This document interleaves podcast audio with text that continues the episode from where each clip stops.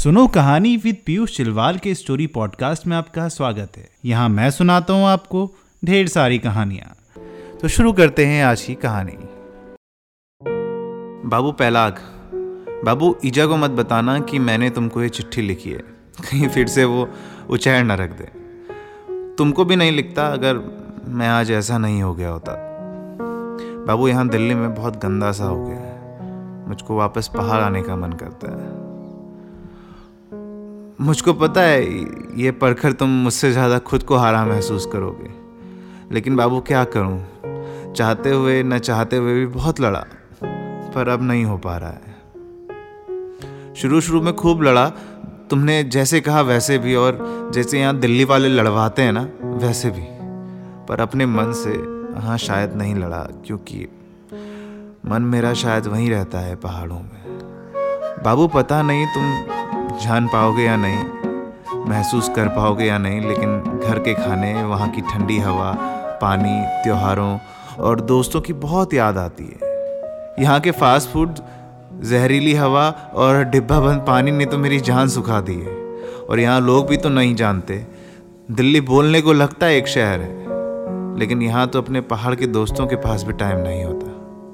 वो सभी लगे रहते हैं, और मेरे पास अभी तो कोई काम भी नहीं है। बाबू, ऐसा मत समझना कि तुम्हारा लड़का नालायक है, कि उसे कोई काम नहीं मिल रहा। बाबू, काम बहुत किए, कई कंपनियों की खाक छानी, इंटरव्यू दिए और कुछ एक में काम मिला भी, लेकिन सब साले चील के हुए बैठे हैं। तुम्हारी बोटी बोटी चट कर देने को तैयार हैं और हाथ में कुछ भी नहीं देते। फ्री में काम निकलवा लेते हैं, मुझसे नहीं होता। मैं सालों को खाली कराता हूँ। बहुत गुस्सा आता है, पहले इस दिल्ली पर और फिर खुद पर। मुझको पता है, ऐसा नहीं होता, सुनना पड़ता है काम के लिए अताश नहीं करनी पड़ती। लेकिन क्या करूँ, गलत देखा नहीं जाता ना। ईजा से सीखा है ना, घर में कितनी बार उसने गलत को गलत बोला और लड़ी है। चेला तो उसका भी हुआ मैं। बाबू, यहाँ के छोटे छोटे कमरों में दम घुटता है। बाहर बरामदे में फर्श पर एक रोशनदान सा है, जहाँ से नीचे की मंजिलों में थोड़ी सी रोशनी जाती है। पता है, अक्सर मैं उस पर कूदता हूँ सोच कर कि ये टूट जाए और कुछ हादसा हो जाए। परसों इंटरनेट पर पढ़ा पता चला ऐसी स्थिति को डिप्रेशन कहते हैं। अवसाद।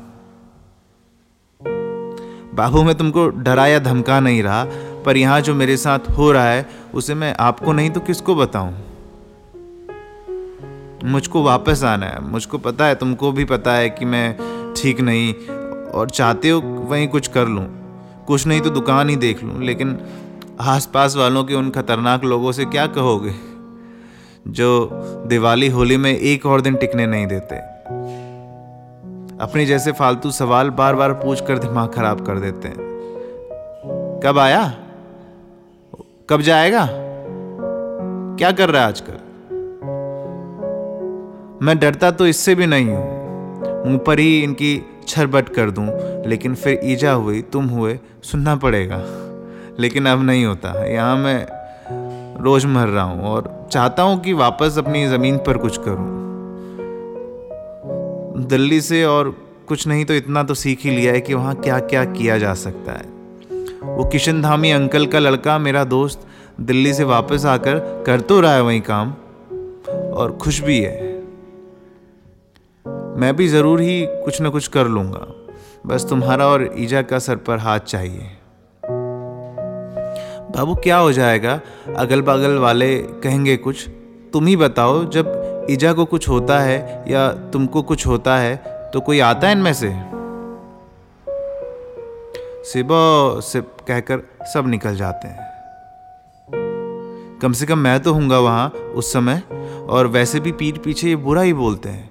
कहते हैं, इनका लड़का कुछ नहीं करता दिल्ली में, बस पड़ा हुआ है। आने दो मुझे वापस, बताता हूँ इनको भी कि मैं क्या कर सकता हूँ, क्या नहीं। ईजा तो हमेशा ही कहती है, वापस आ जा, लेकिन तुम्हारे डर से कभी नहीं कहा होगा। बाबू अब तुम छोड़ो ना अपनी जिद, और लगा लो मुझे अपने सीने से। तुम्हारे सामने ये सब नहीं कह पाता। इसीलिए लिख दिया सब। उम्मीद है तुम अपने लड़के को समझोगे और मुझको वापस आने दोगे। आपका आपका बेटा। इस चिट्ठी को लिखा है मनु डफाली ने, जो पिथौरागढ़ के रहने वाले हैं और पर्यावरण के क्षेत्र में काम कर रही संस्था हरेला सोसाइटी के संस्थापक सदस्य हैं। और आवाज़ दी है पीयूष चिलवाल ने।